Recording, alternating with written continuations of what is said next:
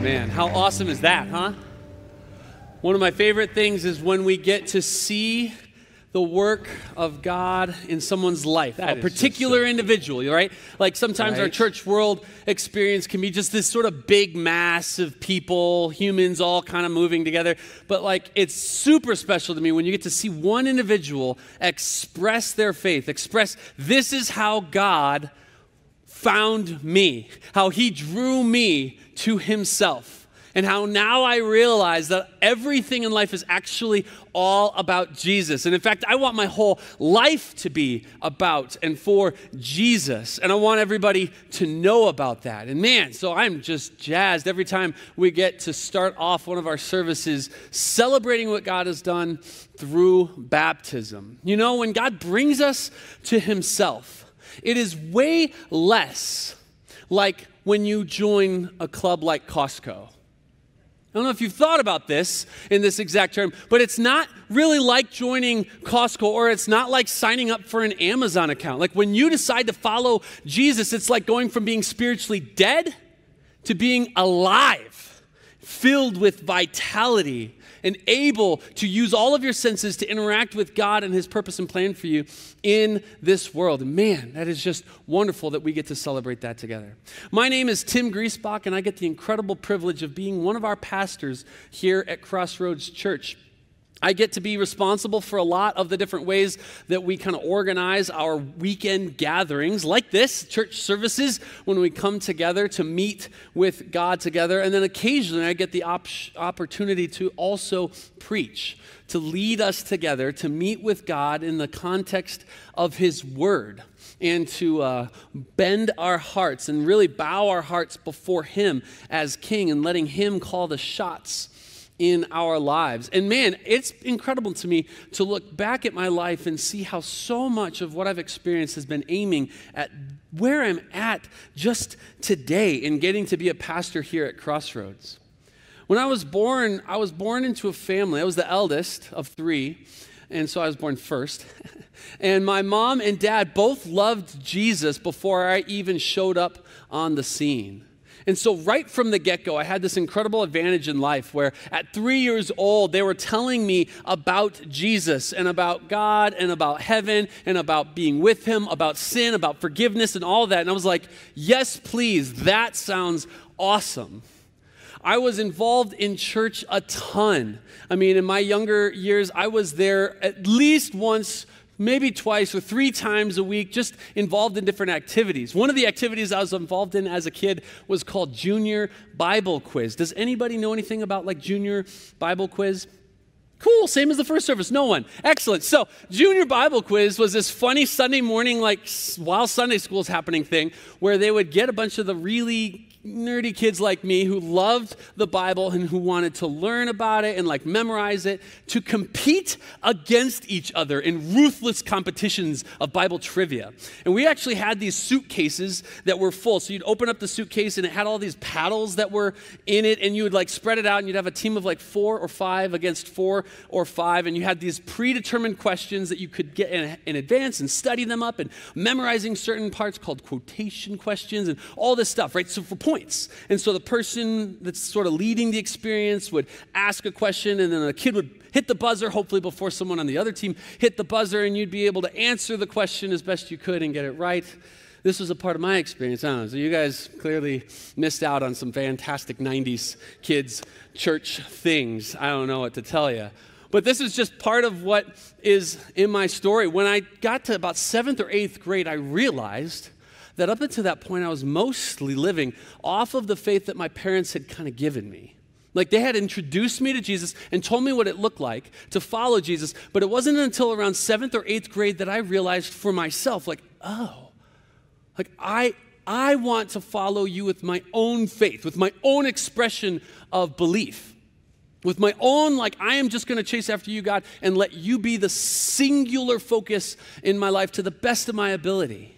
And I would do silly things like, man, these are more 90s things that some of you probably don't even remember. So, like early on, do you remember email? You know email. Of course, you know email because we still use it, thank goodness. So, do you remember the email things that you would get where it would be like you would press and hold down on the keyboard and it would just sort of scroll? And like the letters would like kind of come up and dance around and form words and they would jump together and then split apart in more words and stuff. Again, no.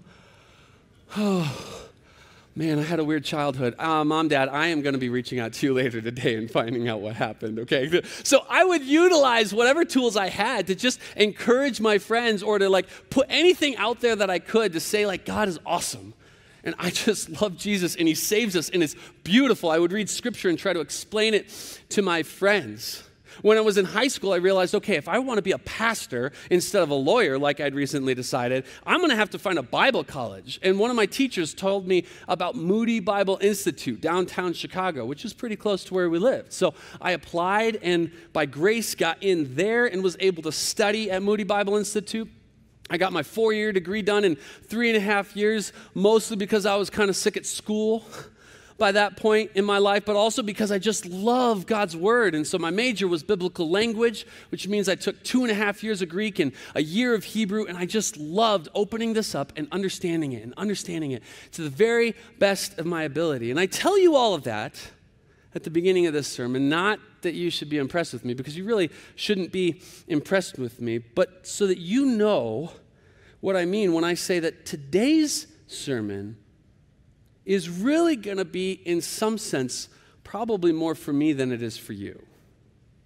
Maybe you'll come along with me on this ride of what we're going to encounter in God's Word here. But, like, when you get to Luke chapter 15, which is where we're at today, and you encounter these three parables from Jesus, you see that they're aimed at a very particular group of people. And they're a particular group of people that I personally feel, and for a lot of my life have felt a sort of kinship to like I kind of get them on some sense. And I think you'll get it as we start off. I want to show you what we mean. It's the first two verses will kind of give us some context for where these parables come from and who they're directed toward. Starting in verse 1 of chapter 15, it says, Now the tax collectors and sinners were all drawing near to hear him. That's Jesus. And the Pharisees and the scribes grumbled, saying, This man receives sinners and eats with them. The Pharisees and the scribes were the religious elite of that day. They were the religious leaders. As little kids, they would have been all about God's word, about memorizing God's word, about understanding God's word and trying to communicate God's word and really protect God's word and guard it. And they really leveraged that guarding his word in order to kind of create a space for themselves where they felt pretty comfortable. And, and, unfortunately, they used it at times to be able to look down on other people and to use as a sense of a metric system, right? To go, okay, like if I, how do I determine who's a good person? Well, if they can do all this stuff in addition to the law, right? If they can get all this right, then they're a good person. And then, of course, they're the ones choosing what all this stuff is. And so they're like, okay, so I match up to this. How great is that? That feels awesome. And then they look at the people around them and like, oh man, didn't match up to that. Hmm, that's a shame. What a failure. And as you begin to look at how the Pharisees interacted, this is the picture that's happening here at the beginning of Luke chapter 15. That Jesus has come onto the scene and he's proclaiming the kingdom of heaven. He's saying it's here. And he's proclaiming that there's forgiveness available. And he's saying, even though you think that you're far off from God, you can actually be close to God. And the people were responding. The outcasts and the sinners and the broken were coming and finding restoration, and we're finding forgiveness, and we're experiencing healing. And this was really disrupting the Pharisees' way of doing things. Because up until that point, they had been more or less in control of how that happens. How do people come to God? Well, let me tell you how kind of a thing, right? Like they get to line it out for you and say, This is, you want to come to heaven? That's fine. You want to come and be close to God? That's cool. Just you come my way. This is exciting. Pause for intense moment, right? so they were calling him, uh, and they were, they were really safeguarding that way and, and really leveraging all of that to lift themselves up and puff themselves up and, and really even become people that are wealthy and famous and you know prestigious within their communities. And so when they saw Jesus coming in and disrupting the whole cycle, they were like, whoa, whoa, whoa, whoa, whoa, I don't really like this. But the reality is, if I had been born around that time, odds are I would have wanted to be a Pharisee. I would have wanted and tried really hard to go down that road. I would have been like, oh, I'll memorize whatever part of the law you tell me I have to. I will learn the rules and the laws. I will get it all down. And that's not because I'm like innately really great. It's because there's something inside of me that's not right. There's something inside of me that's a little sick. There's something inside of me that likes to identify that I'm better than the people around me. And if you've been following Jesus like I have for like 30 years, or maybe for you it's more like 40, 50, or as one beautiful lady told me at the beginning of, or at the end of this last service, 82 years she has been following Jesus. There is a high risk of having this Pharisaical cancer, if you will, growing within you. So, my hope today is that as we approach this text, that we can do so with open, humble hands and hearts. That we wouldn't try to protect ourselves. See, what Jesus is about to say to the Pharisees is kind, but it's also a little painful. It's kind and painful in the same way that a surgeon's scalpel is kind yet painful. As it cuts through the flesh to get to the thing that's killing you so that the surgeon can pull it out.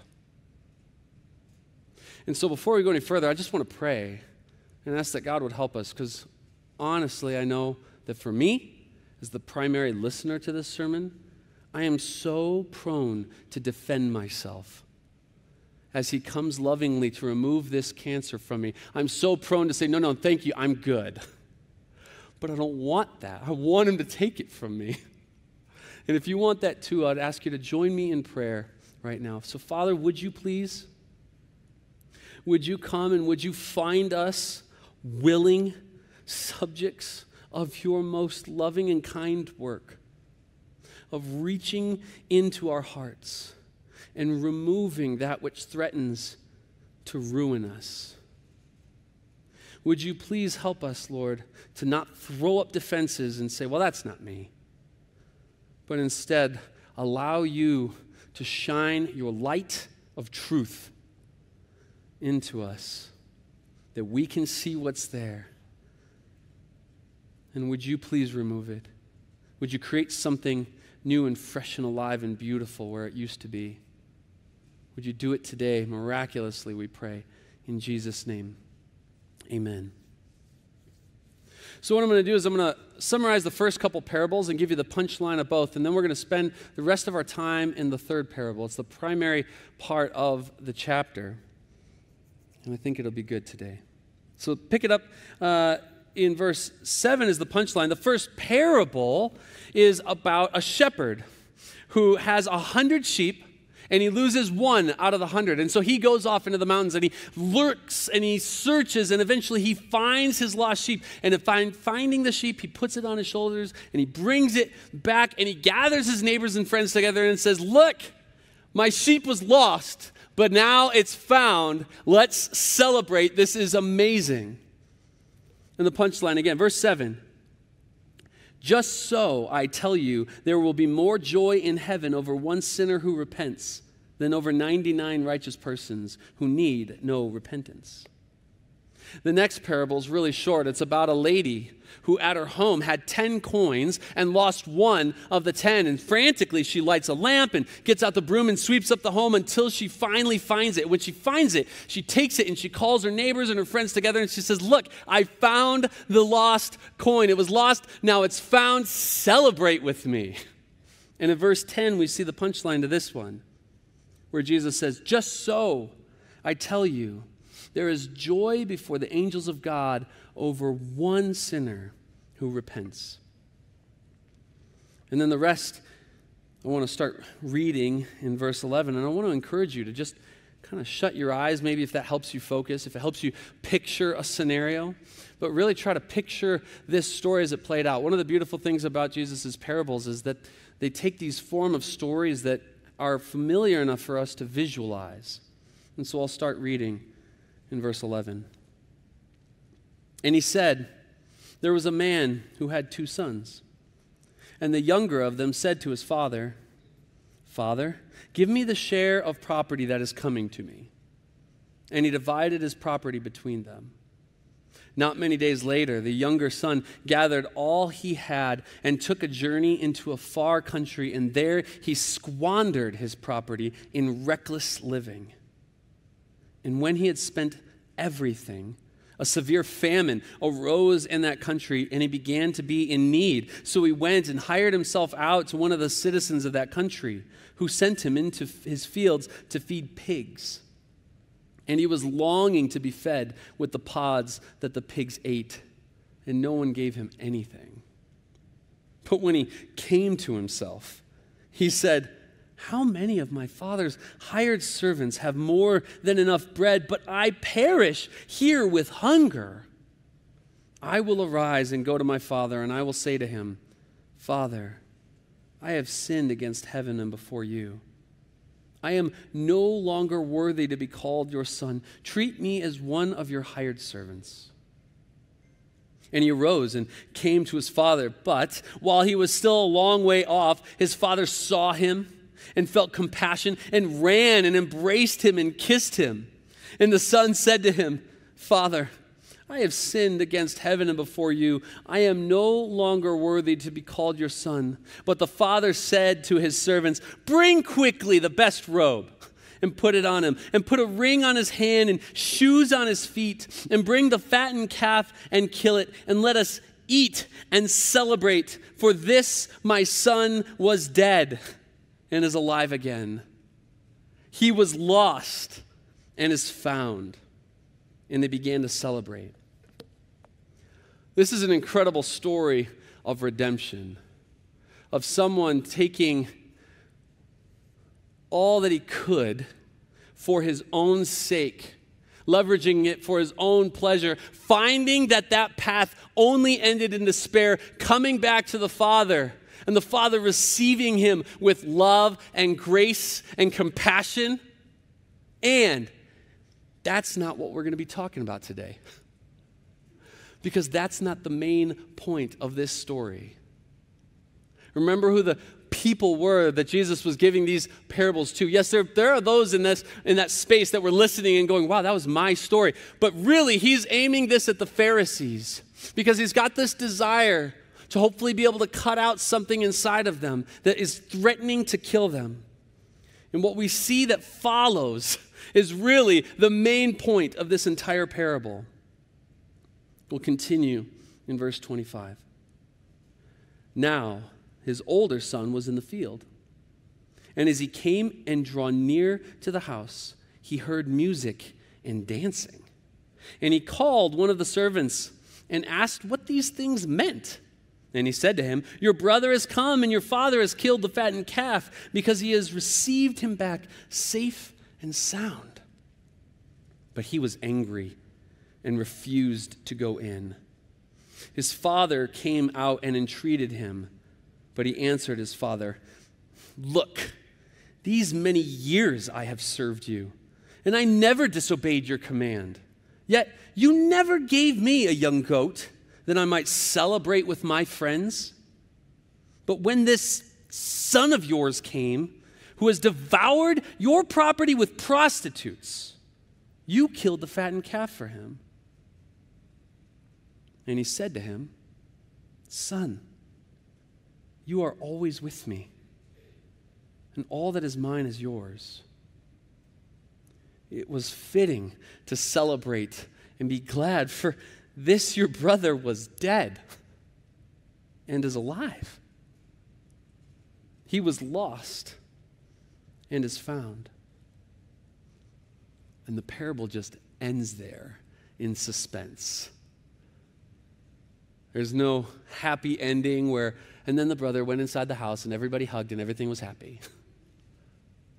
And I think part of the reason that we get left in suspense is because Jesus' intention in this parable is that we would listen and we would contemplate, that we would think on the relationship that the older brother had with his father. And in that sense, have space to meditate and contemplate on our own relationship with our Heavenly Father. when we look at how this older brother viewed his relationship with his father, it's pretty messed up and distorted. Pretty quickly, you see that there's something not quite right. If nothing else, we see a total lack of empathy in him, don't we? Nowhere here does the older brother go, Man, dad, I'm so happy for you. I know that you've been so worked up and sad since my younger brother left. Nothing even close to that. Instead, when he hears that his brother is back, right, probably after coming in from a long day of working the fields, doing the stuff that he, his dad had told him to do, that he had learned from him, he was doing it again and again and again. He comes back from working the fields, and what's he hear far off? He hears music. He's like, oh, that's weird. We don't normally have music happening at night. So he finds one of the hired help and he says, What's going on? He said, Your brother is back. It's great. And so your, your dad is like killing the cow and we're having a party. And his response internally was anger. It was probably something like, Of course he would do something like this. Like, of course, after my brother goes and takes half of the inheritance, he goes away, spends it all, wastes it all, comes back, and what does dad do? Of course, he would do this. He would give him more stuff. He would throw a party that he's back. And this is, oh, I bet he had some words to say. This is messed up. Now he's eating into my part of the inheritance. Now he's taking what eventually was going to be mine. And I don't even get the benefit of this stuff. And he's all just worked up and he's out on the porch angry. And have you ever been to a family reunion where something like that happens? Like one of the cousins gets upset with one of the other cousins, and there's just like this really awkward friction and tension where it's like someone's like up in their room and they're like, I'm not coming down. Not after what they did. Are you kidding me? I can't stand to look at them. That kind of stuff. And then, you know, everyone's just like, oh, this is really uncomfortable. Like, someone should do something about it. And slowly everyone kind of looks to whoever's in charge. And, you know, oftentimes it's the dad where he's like, are you kidding? I have to, ugh. And, you know, in our context, the dad generally will like find the person who's misbehaving and kind of get to them and be like, look, what are you doing? You're going to ruin everything. This is a happy day and we're going to be happy. Get in there and hang out with the family. I mean, and the father in this story could have easily done that, right? He had all the authority to do so, but that's not what he does. Instead, he goes out on the porch, and the word it uses is entreat. It's this very soft word. He doesn't leverage his authority at all. Instead, he goes out and he pleads with his son. He says, Won't, won't you come in? Won't you abandon just being out here on the porch like we're celebrating? It's a beautiful thing. Won't you come in?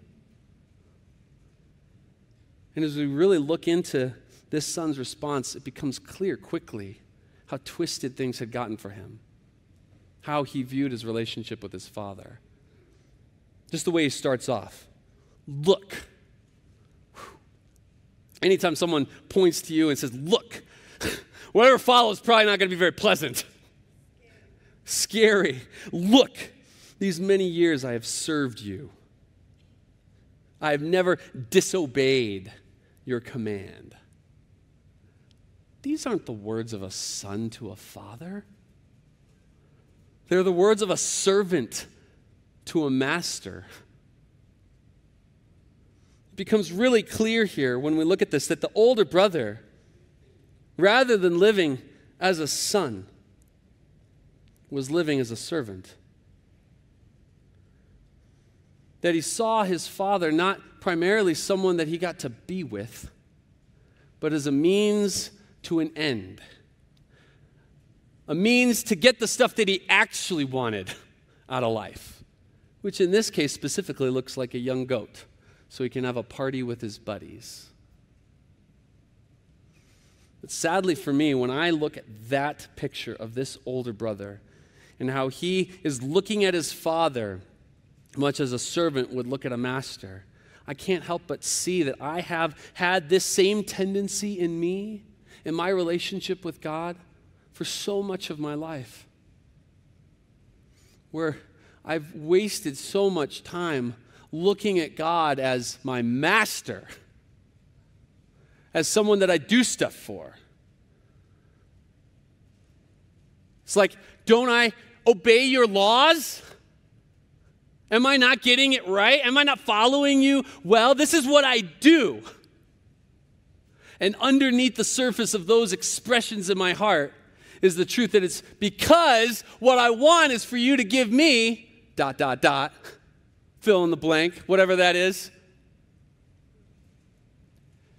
That I've served you almost as if you're some sort of like formulaic genie where as long as I do this and this and this, then I can get the stuff that I actually want in life. But we see the father's response was so personal and relational. It wasn't this contractual relationship. And then he saw in the son's heart this distortion. And he responds just by saying, Son, you are always with me, and all that is mine is yours. And I don't know about you, but I know that I need today to hear that from my Heavenly Father. That gentle reminder that He's not looking at me saying, Man, won't you pick up the pace and get more stuff done for me? That He's not saying, Wow, look at all the ways you failed to impress me this week. That He's not withholding good things from me because I've somehow failed to keep up some end of a contract, right? Like he's father. And then he looks at me as son, and he looks at you and says, My son, my daughter, you're always with me. And that that's the essence of the difference between what I see in myself here in the older brother and what I actually want. What I see here is a tendency in me to not just be with God as Father, but to see myself as having to fulfill some sort of obligation to appease Him. Meanwhile, the whole time he says so sweetly and gently, Son, you can be with me. And he says, Won't you come off the porch come back inside? Come and celebrate the return of your brother. See, it's scary what this kind of mentality of being more of a servant than a son or daughter does to a person. I know in my own life, it's twisted how I see people around me. That instead of seeing someone else who's like life is imploding, instead of seeing them as a son or a daughter who's currently lost and in need of being found, I have a tendency to see that person as just a failure. If they could just get it right, if they could do the kind of stuff that I can do, they wouldn't be in that situation. This is the kind of Pharisaical little bits that I see inside of me that I'm like, okay, that's scary. And it's not until I get here that I'm like, okay, God, well, gosh, that's in me. Will you please cut this out? I don't want to live like that. I don't want to be going through life trying to keep track of who's better around me. Like, am I holding up to the laws and like performing spiritual holiness better than whoever around me. Like, I don't want to live like that, God. And, and I definitely don't want to be frustrated when I see the lost come. I don't want to think to myself, gosh, they got to enjoy so much of their life doing the whatever they wanted to in the world, and then they come back and they still get forgiveness. No, I want the kind of heart that says, wow, my God is just so good. He just forgives us all. Every single one of us. It just goes to show you how incredible his love is. And he loves me? Are you kidding me? And so we have this option, really, I think. Like, do we want to live out on the porch? Where we keep this kind of weird, distorted view of our relationship with God, where He's master and we're servant, and all of the things that come along with that the distortions, the bitterness, the anger, the frustration. I mean, one of the things that can happen here that's so scary to me is that you can actually, over time, get this sense about what church should look like and paint it in such a way that it doesn't actually have hardly anything to do with helping lost people become found people. You can get this idea that, oh, church, what it should be is like full of these programs that are really good for helping me grow deeper in my faith, and it should have all of these different amenities. It's like joining this spiritual Christian club. I don't think that's how Jesus had it pictured. as he's describing the church. I think the way he described it is this kind of messy thing that's just constantly moving forward and finding anybody who's like, I just I need God so badly and saying, Yeah, you can have him. Come here, let me show you to Jesus, and then we'll celebrate with you. Who cares what kinds of music we're playing or how loud it gets? Like, we are going to shout, we are going to cheer, and we are going to celebrate this reality happening in the lives of the lost becoming found. One of the things that makes me a little bit apprehensive about our church as Crossroads Church is that over the last 11 to 12 years, we've been really good at being a church that church people like to attend. If that makes sense. I know Matt's said it in a similar kind of way, but we've been really good at creating structures and programs and staffing and all of the things that it's like, man, if you're really familiar with church or if you're already following Jesus, you're going to see Crossroads and go, man, this is pretty cool. But one of the things that shifted for us in the last year is we realized somewhere along the way, we got bad at helping lost people be found. How did that happen? And as a leadership, all of us kind of were like, we're not okay with that. We can't, we can't continue down that road. And so you've probably noticed over the last six months some changes. And I'm guessing for some of you, some of you who I love so much, some of these changes are probably a little uncomfortable or even painful at times because we're mixing it up a little bit. But what I need you to know about our desire in mixing it up is that we are absolutely committed to being the off the porch type of church, the in the house celebrating the lost having become found kind of church. And over the last six months, we've seen how many people get baptized and say, Yes, I want to follow Jesus. One was literally like, Yeah, you guys said text Jesus. Man, I heard you say it like four times, so I thought I would. And then you guys talked to me about Jesus. I was like, Oh my gosh, I want to follow Jesus. And for me, I think, it's that simple. like, we can just be a group of followers of Jesus who follow him together and just radically pull in people as we go. That we can be about that. And I guess that's where I want to land that as I'm asking the question to myself, like, how do I, what do I do about this pharisaical nature in me? Like, what's the first step in helping to like get rid of it, to helping open up so that God can just like cleanse it, to heal it, to get, make me whole or free me from this poison? And I think that there's, while there's a lot of stuff we could do, I think it gets pretty simple. I think really we just need to start most loving what God loves most. I think we need to realign our affections to take a look at what we actually care about most. Like, is it our comfort? Is it the stuff that we think we're going to get from God by doing the things that we think He demands of us? Like that genie weird relationship? Or do we decide that we want to love most what He loves most? And when I ask the question, well, what does God love most within His creation? Of all the things that He's made, what does He love most? It's really obvious, really quickly in Scripture, that what he loves most is people.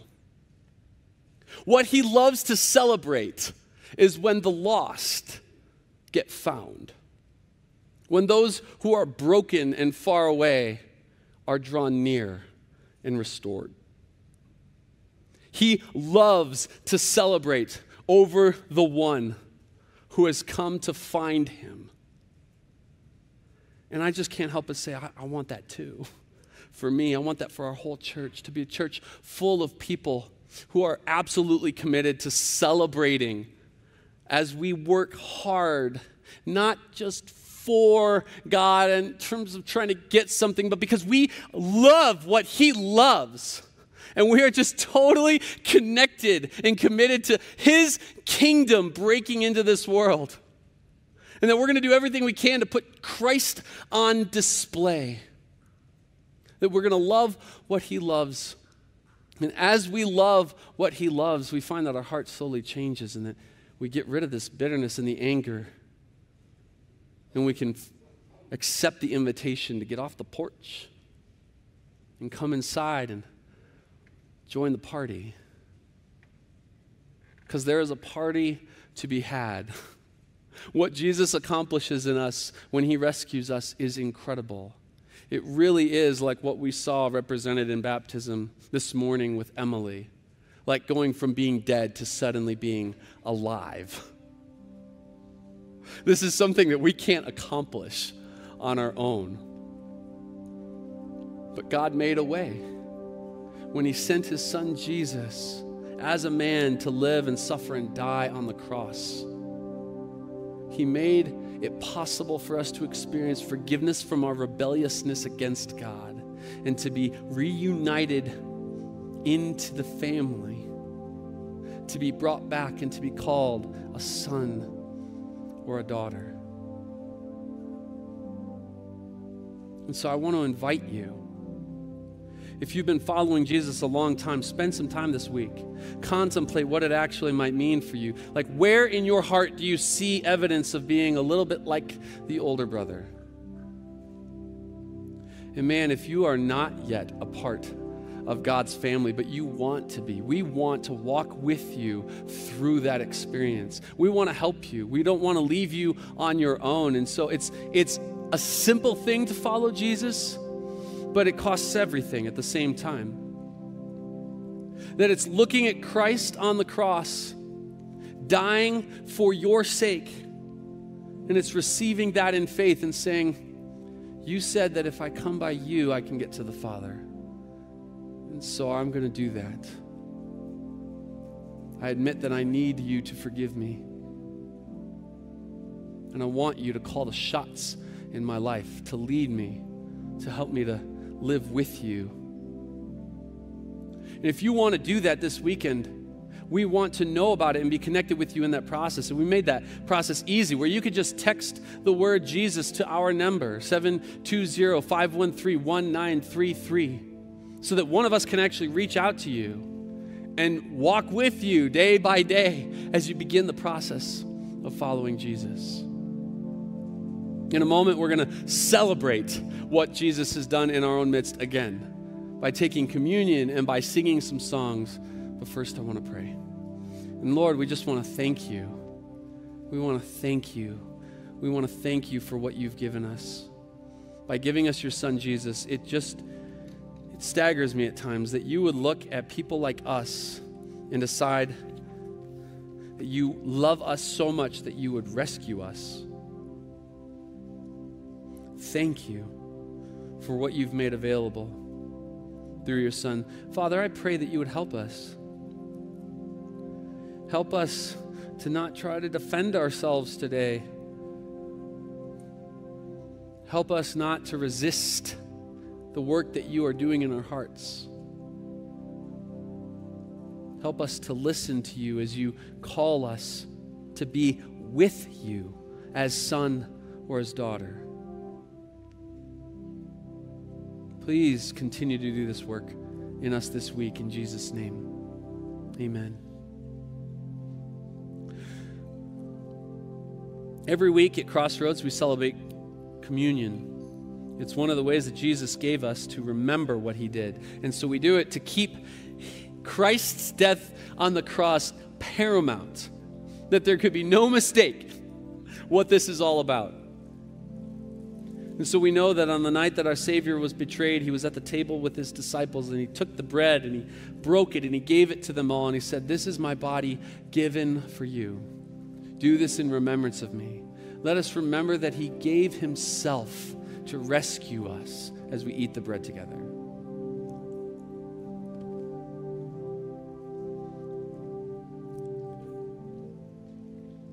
And after the dinner, he took the cup and he passed it to them all, and he said, This is my blood poured out for the forgiveness of sins. Do this in remembrance of me. Let us remember that he shed his own blood in order that we might be forgiven as we drink from the cup.